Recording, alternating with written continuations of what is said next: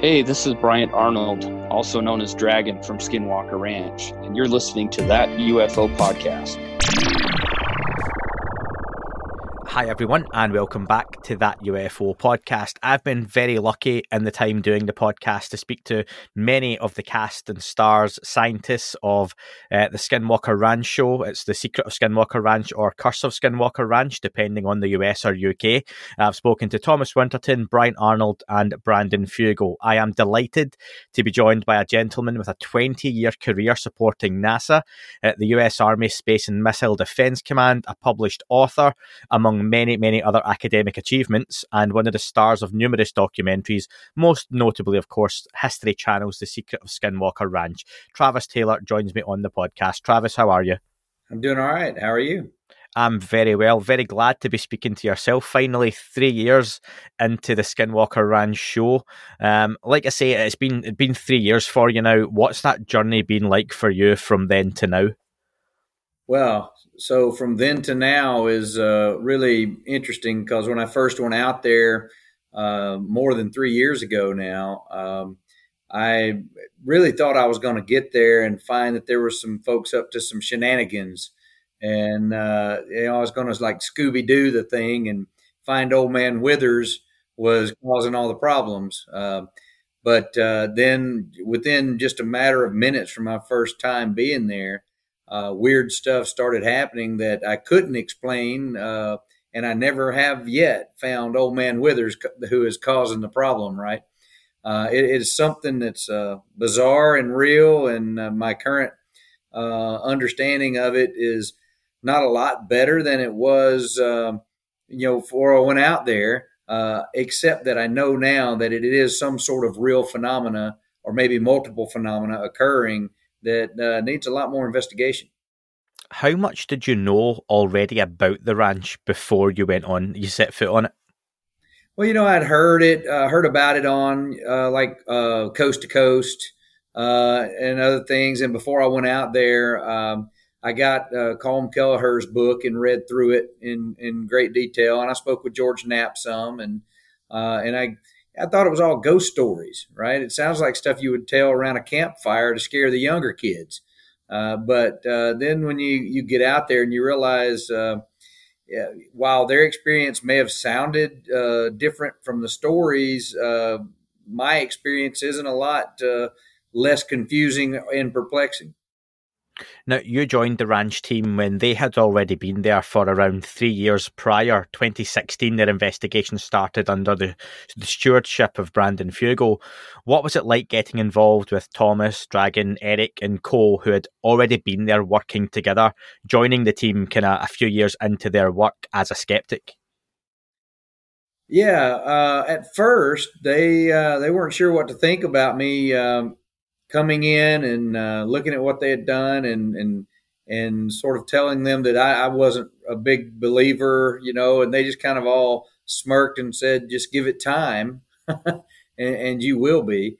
And uh, that's kind of where uh, where it ended up. But uh, but we got along very good, really quickly, and uh, started uh, digging into the investigation, and and they all accepted me as part of the team and since then, we've uh, really kind of been in the same foxhole together for the last three years or so.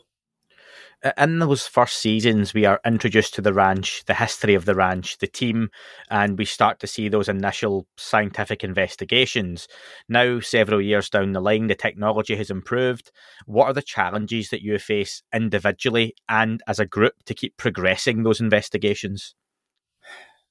Yeah, the uh, biggest thing is um, while we do our best to try and stimulate something to happen, everything seems sort of random, serendipitous, happenstance. And uh, we'll try one thing that works one day and try it again another day, and something different will happen. So it's real hard to be repeatable from a scientific standpoint.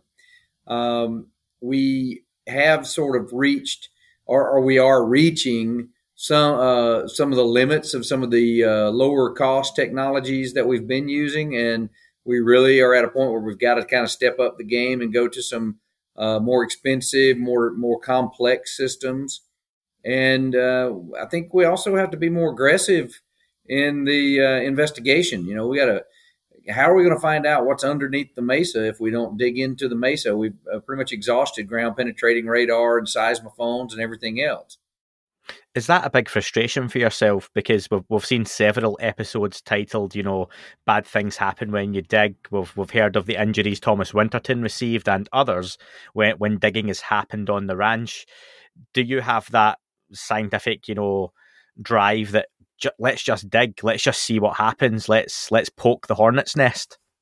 Yeah, well, that's the first thing I told the guys the first day I met them. If they're telling me that things happen when you dig, so don't dig, well, that's a big blinking, flashing light neon sign that says, well, we need to dig. And we need to dig a lot uh, to see if we can measure the phenomena that's going on. It's really weird that um, anytime we've done any significant digging uh, with a bulldozer or a backhoe or even drilling, for some reason we have a lot of technical malfunctions and issues with the equipment. Uh, a big thing is the batteries get zapped like almost instantly. We we had a bulldozer out there one day, and we had to change the batteries on it uh, like three or four times. And uh, that's one of the things we've seen with trucks, with tractors, with everything. Uh, but now you think about it, this is a farm, right? It's a, it's a ranch, and they had to dig post holes. They had to, you know, dig pipelines to run their wire, their uh, plumbing. Had, so digging happens. The question is, why are you digging, and does does is there really an effect because you have an intent to dig to find something as opposed to just you know uh, infrastructure building. In the three seasons that we've seen so far there's been a lot of experiments shown on camera. What are some of your, your favorite experiments you've done so far? And are there any that we've not seen on camera that you would like to talk about? Well, uh, there's some that are still coming up that I don't want to spoil for anybody, but uh, and they were really uh, last summer. Our investigation, I mean, we went all out, and you'll see that uh, some of the uh, experiments we did were exciting. Uh, they had a lot of equipment. They were highly complex, and they had some amazing results. Um, but as far as my favorite experiment goes. Um, any any time that we were up in the helicopter uh, ma- making measurements uh, in the anomaly over the triangle, uh, because the results that we got from that is just beyond fascinating. Um, and and of course the one where uh, we had the thermal cameras observing Homestead Two when the rabbi did his uh, ceremony to open up a portal to heaven, and we saw the uh, temperature vortex appear inside the homestead doorway so I, you know, but every every bit of it has been exciting and and, and fascinating. I listened to your interview with George Knapp on Mystery Wire just recently, and you talked about the, the time I believe in, in season one you'd opened up one of the, the manholes essentially and got the symptoms of radiation poisoning. Was it? Did you find out exactly what it was you got? Was it radiation poisoning, or was it an illness similar to radiation poisoning? So uh, all the symptoms, according to two different doctors that I saw uh, and myself, you know, looking at the everything I'd read about it, is I had all of the symptoms of radiation sickness, and uh, uh it was when we were behind Homestead Two, opening up the cistern uh, in the back there, and you know, my gamma ray detector went off, and people standing right next to me, theirs didn't. So I don't know how that's possible. And you know, we had a team come in the next day uh, to scour the entire ranch for you know radiation sources, and nobody found anything with high tech equipment that they use for the Navy. And uh, so we can't explain what happened, uh, but what we can explain is that something hit me. It set off my uh, Geiger counter, my uh, personal dosimeter, and then I had burn marks. I had uh, all of the other symptoms: dark, discolored urine uh, um, flu-like symptoms, uh, all of these things that are very indicative of radiation sickness that lasted for several days to a week, depending on which symptom we're talking. So I, I, I can't explain it. Don't know what it was, but I do have uh, you know one specific doctor that, that has treated uh, like special operations guys who have, have been exposed uh, during returning, uh, you know, like down satellites or things like that or working in a nuclear vessel. Uh, and he said my symptoms were almost just like what they uh, what he usually sees with them. So I, I I can't explain it. I don't know. We've heard recently more so from you mentioned Colm Kelleher eh, in his book with James Lacatski and George Knapp uh, about you know Skinwalker Ranch, OSAP, the the what went on several years before Brandon Fugal took over. That other people have had exposure to the phenomena that has resulted in illness. Did anything like that ever cross your mind, or did you have any conversations with people like Colm to do um, with that? you know, we've talked with uh, with them through either the phone or in person or on uh, like Zoom calls or something. And in fact, I talked with Eric Davis this uh, uh day before yesterday uh, uh, about some things, and and it it seems to me that they had sort of different phenomenologies occur and different illnesses, and and they never were exposed to radiation that Eric seemed to think, and that's Eric Davis, and but I will tell you this: Colm Kelleher told us from the very start that uh, he wasn't going back out there, and uh, uh, it was better us being there than him, sort of thing. Uh, now, I also have heard from some other folks from the NIDS and BAASS team that uh, that we seem to have uh, generated some activity. We maybe have, we have poked the hornet's nest because we seem to be seeing a lot more activity than what they saw, but they did see stuff and they and they were more passive uh, than we've been, and that might be part of it. It seemed quite uncomfortable and quite scary for you when you started feeling those initial symptoms on camera. And obviously, on camera, it lasts a few seconds, but like you say, for you, it was days of not feeling well.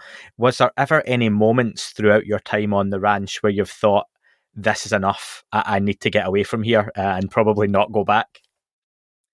Oh, that had that crossed my mind a few times over the few years, and we'll have things that there. There's this phenomena that we've noticed that the longer you're exposed to the ranch, that you seem to become very uh, more likely to be irritable and more likely to be exhausted mentally and emotionally. And uh, there are days when you feel like you just got to get away from the place and uh, go in. And we don't know exactly why that is. I think it has something to do possibly with the uh, microwaves we keep detecting out there affecting our sleep patterns. Uh, but I haven't proven that yet. But that is my working hypothesis. But I, I remember one morning in season uh, two where I got up and uh, walked over to the guys and uh, said, it was all I could do just to not get in my, my car and drive to the airport and go home this morning. Uh, I mean, that happens, uh, but we fight through it and we keep going. And uh, because there's something going on there that we just got to get to the bottom of. And you've got an incredibly impressive CV, you know, between your academic achievements and your and your working life. What do your colleagues say in those different backgrounds that know you work at the ranch and you you investigate at the ranch? What are their opinions on it? at first they thought I was nuts and that I would, uh, you know, completely discredit myself for future work. But now that they've seen the exhaustive, in fact, I had a, a colleague uh, who who actually told me that I was nuts for going out there and doing what I do uh, uh before I went. Uh, told me actually yesterday that he was extremely impressed by the exhaustive amount of scientific rigor that we've put into the effort, and it's kind of helping change opinion. I think in the culture uh, and I and I think shows like Skinwalker Ranch, Ancient Aliens, you know those those types of shows are actually convincing the uh, academic community that uh, hey, uh, this is something that we need to look into. There's no no such thing as fringe in, in the scientific method. If it's an unknown, you're supposed to, as a scientist, investigate it with the scientific method. And I think also with the all the UAP stuff coming out uh, from the Pentagon uh, is is really making people realize, hey, you know, there's a possible whole field of science here that we have not been looking at for a long time seriously, and it's time to get serious. You mentioned um, the UAP task force report from the Pentagon was one thing that they released. Uh, re- recently, you were hired by Radiance Technologies, which is a firm taking on classified work for the DoD. Uh, one of your colleagues is a certain John J. Stratton, who was former head of the UAP task force for the Pentagon. And I'm just wondering if your paths cross. Do you have conversations about Skinwalker Ranch and given his background, you know, what may or may not be going on there? Oh, I, I, talk with Jay every day. Uh, Jay is a good friend of mine. I've known him for several years. Uh, uh, we've uh, past uh, sort of uh, war stories, as you'd say. And um, in fact, his office and my office actually share a wall. I mean, we we work on. I was in a meeting with him this morning, and so uh, we talk about these things all the time. you know, he tells me some of the things that happened when when uh, the previous work was done out there, and and he's also extremely impressed with the fact that you know the technology is so much cheaper and more available for us than it was for Bigelow's team. So we have a, a, an opportunity to do a lot more now at Skinwalker Ranch than Bigelow's team ever did, simply due to uh, cost and availability. And uh, you know what effect it had with uh, you know, or what it stimulated for uh, that era, though I think was it was a hot spot for activity that made uh, people take serious enough that they would start a program and and start go investigating these phenomena. And I think it's going to continue. Did you know that podcast advertising is way more effective than display advertising, with 67% of listeners remembering brands and 63% making a purchase after hearing them? Whether you want to diversify your ad spend, add a new marketing stream, or test out podcast ads, Zencastr's creator network makes it easy for brands to connect with podcasters. Zencastr's mission is to make podcast advertisements as easy and accessible to business owners as Google or Facebook. Host read ads like this are the most effective form of podcast advertising. Zencastr works with podcasters to help create unique to them ad spots that create brand awareness and conversion. Zencastr's Creator Network is the perfect place for you to get into podcast ads and sponsor your favourite creators like me. I've worked with Zencastr now for some time and they truly put the content creators and the listeners at the heart of what they do. As a huge fan of podcasts myself, and I really mean that, I love podcasts, I often buy products or services that I find useful to me based on those pods that I'm listening to. It supports them and there's usually a good discount to go along with it. So if you're interested in sponsoring this show or another podcast with adverts for your business, go to zen.ai forward slash that UFO pod one that's the number one. Or click the link in the description and fill out the contact information so Zencastr can help you bring your business story to life. Brandon said himself on several occasions, and Brandon seems a man you have to take at face value and take his word that he didn't receive any documents from Brandon Fugal, uh, from Robert Bigelow, sorry, when they took over ownership of the ranch. There was no exchange of information. Is that something you think would have helped or hindered your own investigations having that information? Well, I have mixed feelings about it. Um, uh, had they given us the information, at least we might not have reinvented the wheel uh, on some of the experiments they did.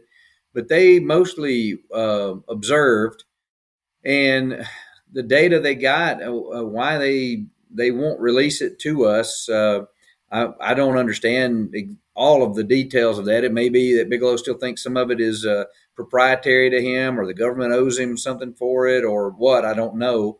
Um, but anytime you start on a scientific project, that's part of the scientific method. Actually, the first step of the scientific method is to do your homework and read all the papers that's ever been written about the topic. And uh, so, doing that, it would have been nice to have had the previous experiments and data that was gathered from the Bigelow work, but I've never been able to see any of that. He's, it's never been released to any of us. Uh, so, uh, we're basically starting over, and uh, I think we've done all right. I, I would say I've done more than okay. The the science on the ranch has been very interesting, and it, and it does translate well to a TV show because uh, that can be a difficult thing to show scientific experiments on TV, given the nature of what you're doing.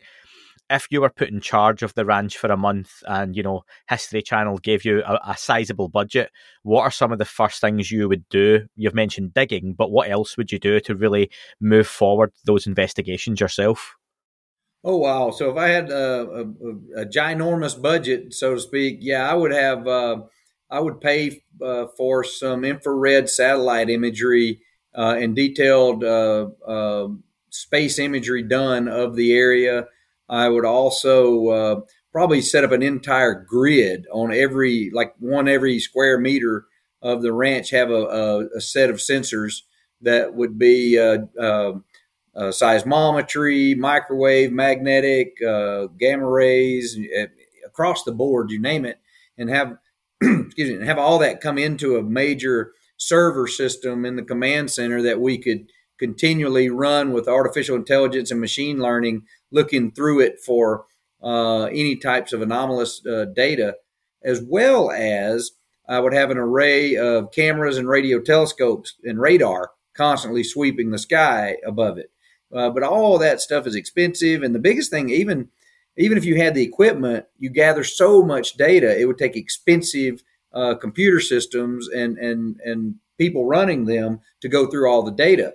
That's the problem, you know, that the search for extraterrestrial intelligence has had for a long time. They've gathered so much data they can't go through all of it, and and so uh, that's kind of one of the things that uh, uh, we we've started uh, live feeds on our website, uh, skinwalker-ranch.com, so that people can can go there and actually look. And if they see something, they can tell us, "Hey, we saw something at such and such time," and we'll go back and look for it and do do uh, gather the data.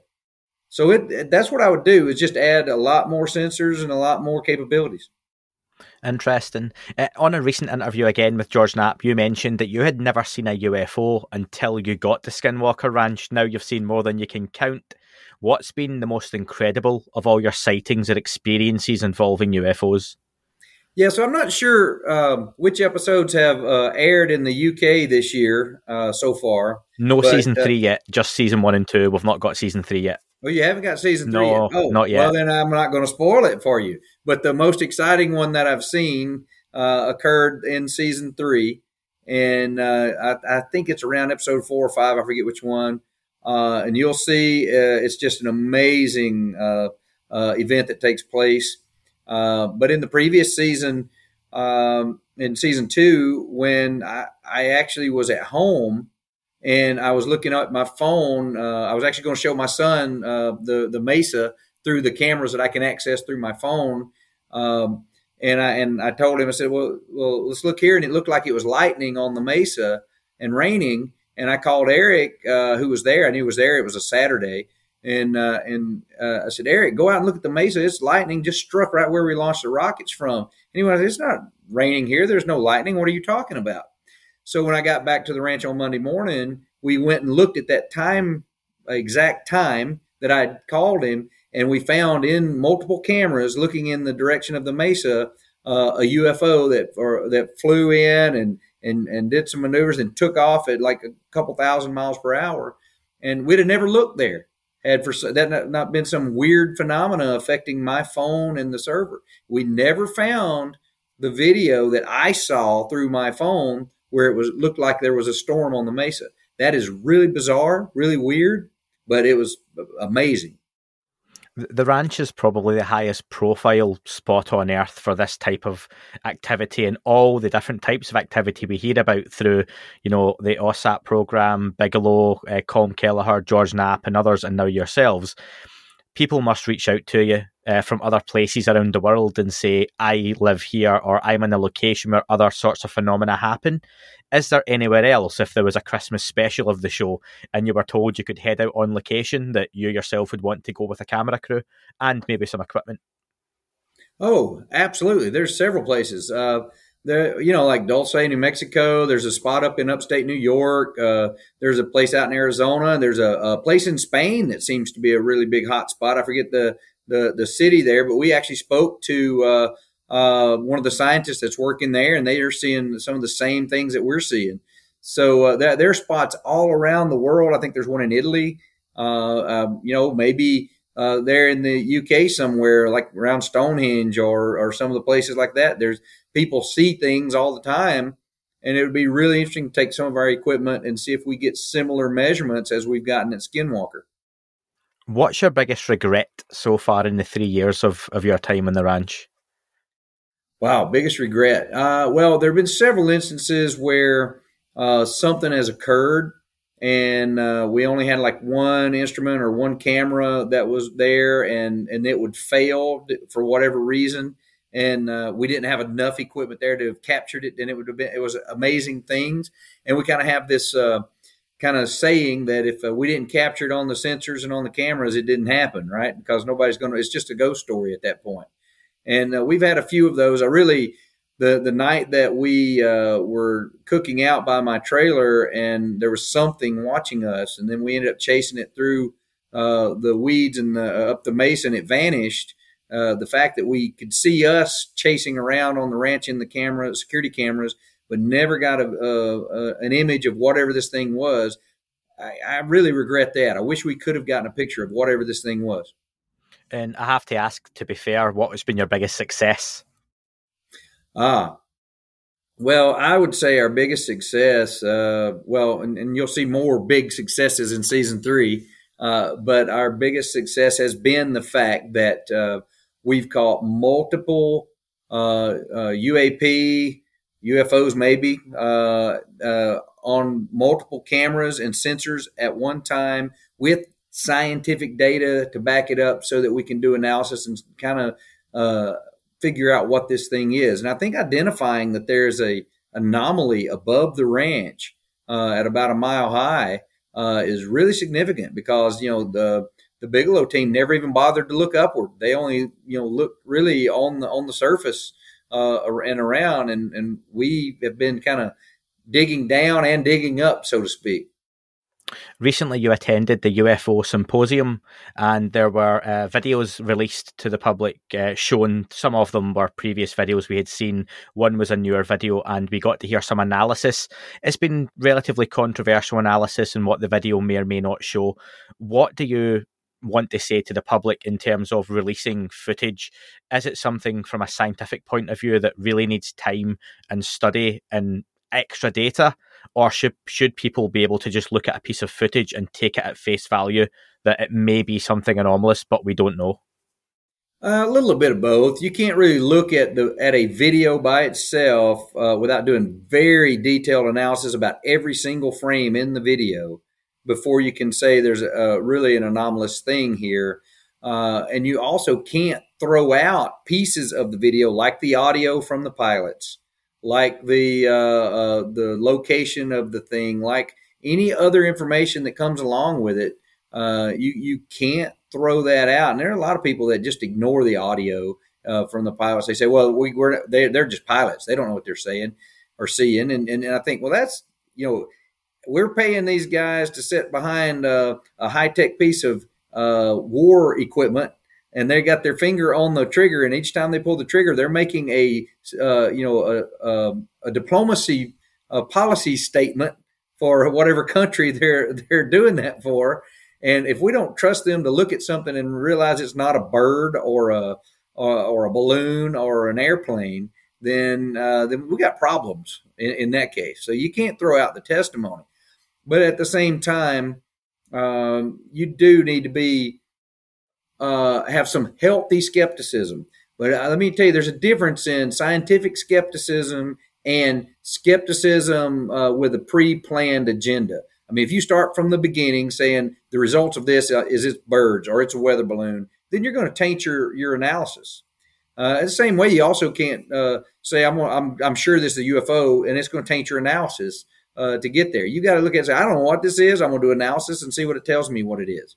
And that's what you've got to do in this kind of situation. I'll tell you this: the the one video of the the three things the helicopter uh, saw was very intriguing to me. And with the pilots saying they thought they were moving as fast as F-16s, uh, really suggests uh, that it wasn't birds and it wasn't some really mundane explanation. Yeah, I'm no expert, but the one thing I said was I'm sure the pilots can identify a bird in the sky as opposed to what may be a piece of technology. So I'll let the experts deal with the analytics. But for me, that's I, I'll reserve my judgment on that one still. Um, just before we get to some listener questions, Travis, I want to ask if someone said tomorrow that it's the final episode of Skinwalker Ranch, we're packing up, you've got one last talking head moment to sum up your time on the show, but also your best theory as to what's happening. What would that sound like? Oh wow. Well, certainly, I hope that's not going to happen because there's so many questions to be answered there. But uh, I, I, would say uh, thanks for the amazing opportunity to be out there and see uh, something that really has changed the way I look at the universe and the world and and and life in general. Uh, but I would also uh, say that I haven't got an idea of what could be causing such strange phenomena uh, or multiple phenomena, or is it just one thing? I, I don't know if they're all you know, from the same source. Uh, and, and, I would uh, say if I were to speculate, uh, I could come up with all sorts of science fiction and fantasy uh, answers that would range from a crashed alien spacecraft going haywire to, uh, uh, you know, some sort of portal into a, a, connected universe, or you know, you could come up with all sorts of science fiction scenarios. But I would say that we just don't have enough data to tell you one which one of those science fiction scenarios is more likely than the other to be fair, I will say you did lead me along in one of the episodes where you drew what looked like a spacecraft when it was the, the sonar readings of under the ground and it had the shape. And I don't know if that was you allowing your brain to, to just lead you a little bit, but it certainly looked like a craft that you, you sketched on the outlines. But I was just mapping the uh, hot spots on the uh, return of the ground penetrating radar, and uh, it, it, did turn out sort of football shape. Uh, uh, that's American football, not soccer. Yeah. Right? But yeah. uh, uh, but it was uh, yeah, it was odd, and you know we've gone back and dug down through there with the, drilled again, and and I'm not sure that we found uh, any evidence that it's anything more than a different, a strange layer of, of a more dense material. Now, that part being said, wait till you see what we pull out of the ground in season three. Well, on that note, we've got uh, plenty of listener questions for you to cover to cover some more ground. Um, half the listeners that listen to the podcast are based in the US, so many of them are, I believe, four four episodes in uh, as of this evening when uh, this this one goes out. Um, the first question from Tim says, "Travis, I'm a big fan. Have you any theories you can share, unless it conflicts with the show's wishes until it finishes airing, as to the origin of the 1.6 gigahertz frequencies? I've read all sorts of bits about it being possible US Air Force and GPS, but I'm open to any of it. Yeah, no, it's not GPS. GPS is at 1.575 and, you know, out several other decimal places. And it would have to have a significant uh, Doppler blue shift for it to be at the 1.61 ish that we're measuring. Uh, I have some ideas about what uh, it, uh, if it, if it actually means anything for the frequency it's at, uh, but that's to come. Uh, we haven't found the source. We've triangulated with multiple systems and never been able to find where it's coming from. It seems to be coming from everywhere. Uh, the 1.6 gigahertz is bizarre and fascinating, and we have seen it actually move around the central 1.6 gigahertz in a in a way that looks like it might be be being uh, modulated uh, in a way to send information. Uh, we don't know what that information. I've never, I haven't been able to decode it or anything yet, and it's not a standard encryption that or a or a waveform uh, encoding that we normally use. So I don't know what it could be. It is important because it seems to happen a lot of times when we have phenomena occur. Uh, could it be something that somebody is hiding behind a tree and eavesdropping on us with a thing? I doubt it. But until we find if look behind every tree, I can't 100% guarantee that. A little bit of a follow up on that one is from Paul Markham, and Paul asks Is there any chance the 1.6 gigahertz signal and voice echoing back to you in a recent episode could be caused by you tapping into a government or private satellite surveillance system? A lot of people have asked that question. Uh, uh, actually, they thought maybe we were hitting the uh, the um, Iridium satellites or, or, something like that. I've looked into that. It would take a lot more gain than what anything we're producing and and and if somebody were looking at us with a satellite and they were illuminating us uh, with this, they would be illuminating a large spot of the uh, Uinta Basin as well. So that it doesn't really fit the math on and the orbital mechanics for it to be a satellite. Possibly could be an airplane or something, but we'd see the airplane. We're constantly looking at the skies, and we've got uh, radar systems, the ADSB, and all that looking at air traffic. So I, I don't know. A, we're not sure what this 1.6 gigahertz uh, phenomena is. Uh, it could still be a man-made solution, but uh, it seems to be happening in such a strange way that we can't seem to find the source. Uh, next question is from Adam. He says, Hi, Travis. Do you feel you and the team are being toyed with by whatever it is, or are you starting to understand or develop understanding of trends and characteristics, or maybe a baseline of data you can understand?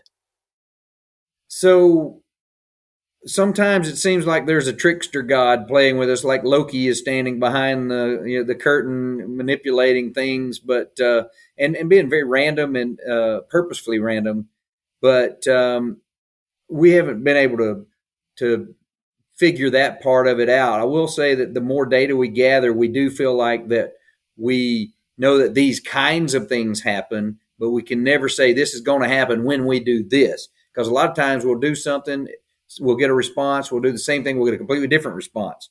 So, um, yeah, I'd say we have more data, is all we can say. We, we're not much better at understanding what's causing it. Uh, question from Walker. He asks, just wanted to establish if Travis is convinced this could be non human, did you ever experience any ontological shock after that realization? And as a scientist, I assume Travis is facts driven, just wondering how he relies on his intuition. And if so, have those intuitive impulses increased or strengthened since working on the ranch? Uh, um, I have hunches that I think are. Uh, a lot of times they come to me after I've actually been asleep because I think my brain is processing all the data that I've seen the day before. But I really don't uh, follow uh, like an intuition or something. Sometimes I will take a shot in the dark because I'm at a loss for what's happening. But um, um, my my belief system or my uh, uh my approach to solving problems hasn't really changed. I still go at it with the scientific method uh, and with logic, but sometimes I will, uh, you know, try a harebrained hypothesis or something that uh, other folks might say is crazy or fringe or something, just to see if a stimulus occurs. Because we really, honestly, don't know what's going on, and we're just gathering more data. A question from Gary Does Dr. Taylor have any thoughts on why the carcasses of mutilated cattle are left on the ranch and not removed by the perpetrators, who or whatever they might be? No, that's a really good question. Um, and that's kind of the, the, the trend with most cattle mutilation phenomena is that for some reason they take a few things from the cow but leave the rest of the cow and I can't explain what that's about. I will tell you, I've seen several. I've flown around and, and seen some right after it's occurred, and there's never any blood, and there's always uh, stuff missing, and the cow seems to uh, not be attacked by the uh, predators and the carnivores, and even the the uh, the microbiology that seems to and the insects that seem to eat away at at carcasses doesn't affect these things. Now, I will tell you, I have seen uh, where a, a, friend of mine had a cattle ranch and they had some get struck by lightning, and that the predators and carnivores wouldn't have, wouldn't eat those cows either uh, that were killed by lightning. So it makes me wonder if there's an electromagnetic phenomena uh, that as that's part of this. And as much magnetic and electromagnetic stuff we see out there, it wouldn't surprise me. That's interesting. Kimberly asks, and Kimberly's been a long time listener to the podcast, so hi, Kimberly. Um, if you get a chance, can you ask Travis what event has been the most mind blowing moment for him at the ranch? Oh, wow. Um, well, the most mind blowing actually would be a spoiler for anybody in the UK. So uh, I, w- I would hate to do that uh, to you, uh, but uh, it's it's one where something happened to Eric and I sort of simultaneously, and we were in different locations, and we both came to each other to tell each other the story, and our stories were the same, which led us to a discovery. The other one is I I have no idea how I was exposed to radiation. There's no, there's no, uh, there's nothing there. I mean, I, I, something uh, hit me with a beam of gamma rays, and there were people within ten feet uh, from me that didn't get hit by the gamma rays, and that's not typically how gamma rays work. So that is baffling and mind blowing to me, and I can't explain it. Next question from Melanie, and I suppose this is one for myself who, who's not a scientist, obviously. Um, Melanie wonders how do you call what you're doing at the ranch science when there are no controls or repeatable experiments with the same or different results? And also, do you know if the insider application will have the actual data that's being collected? Ah, well, so um, to, I'll go backwards with that one. The insider uh, thing, we are showing uh, some of the data. We actually are showing some feeds live, real time. And as I get time, uh, I know Eric is already doing this. He's going through stuff and talking about experiments with folks on there. But I, I plan to uh, actually give some presentations of some of the data and some of my analyses. Uh, but it's just a matter of uh, having time to do it. then the other part is how do we call it science? Well, so we are repeating our experimental processes. Just because uh, we don't get the same results doesn't mean it's not science. It means that uh, our either our hypothesis was wrong or our experimental apparatus wasn't necessarily the right experimental apparatus. Sooner or later, we'll find something that's repeatable, verifiable, or falsifiable. And that's one of the things I really harp on is that you have to come up with hypotheses that you can verify or falsify. And you don't have big hypotheses like you asked me earlier. What what what is it? I said, well, I can't just say, well, it's aliens causing this because you can't verify that. What experiment could you do that you could prove that it was aliens doing it? Unless you found an alien or an alien came to you, that you couldn't. But what you can say is, okay, well, data suggests that when weird phenomena occur across multiple types of phenomena, that we measure microwave signals or gamma rays or weird sounds. And so we can put out instruments to see if this occurs. And we have found that is repeatable probably 80 to 90% of the time when phenomena occurs, we measure this 1.6 gigahertz microwave system. So we are actually doing science and finding repeatable uh, results. So we're doing small steps though and we're not. We're, I think we're a long way from that. It's a it's a portal to another dimension thing. Maybe season four. Um, last couple of questions, uh, Travis. Um, in your George Knapp interview, you mentioned that blood pressure or ADD medication could affect people's ability to perceive anomalous activity on the ranch. Do you suspect that those people are more susceptible to having strange experiences, or do the medications potentially interfere with the ability to perceive? Yeah, so it's the latter. Uh, so there are some studies that have recently uh, been done by uh, folks studying uh, hallucinations and uh, uh, using hallucinogenic drugs and sensory deprivation tanks, as well as coma patients and so on. And it appears that the data is now beginning to show us that the hallucinations occur when there's less brain activity. And uh, so maybe these are stimulus that uh, are out there in the environment, but our hyperactive brains uh, aren't detecting it because uh, it's, it's too big of a noise floor. And so when you are in a coma state, a meditative state, or these drugs, they lower your um, uh, your brain activity, and you will have these types of connections, hallucinations, whatever. And the ADD and blood pressure medicines and things like that are they they actually may hype up your brain activity. And so they may actually act as sort of a buffer or a protection, uh, you know, like nicotine, caffeine, things like that may actually prevent uh, some people from seeing or, or experiencing these things. Um, JavaCat asks, have you ever experienced or anyone close to you any hitchhiker activity since you started your investigations? Yeah, we, uh, everybody like is real curious. But Yes, the answer is yes. And, uh, and in the risk of, of stimulating whatever we don't know why it happens or what it is, but we don't talk about it a lot uh, because uh, we don't want it to get worse. Uh, there have been people who've had it so bad that it's really affected their family life and so on. Um, but we all, uh, except for Dragon, nothing happens to him. He's like our repellent. Um, but uh, all of us have had things like our our our car electronics uh, going on and off, blowing out and coming back on, batteries being drained, um, strange, seeing weird things where there shouldn't be weird things, uh, and stuff like that. And keep in mind, I live in Alabama. That's a long way from Utah. And, uh, and if I have these events happening to me, it means it's non-local. It means it it it's connected across space and time somehow. And final question from Barry on that hitchhiker effect. What are your thoughts on the hypothesis that that it can spread to other people like a contagion?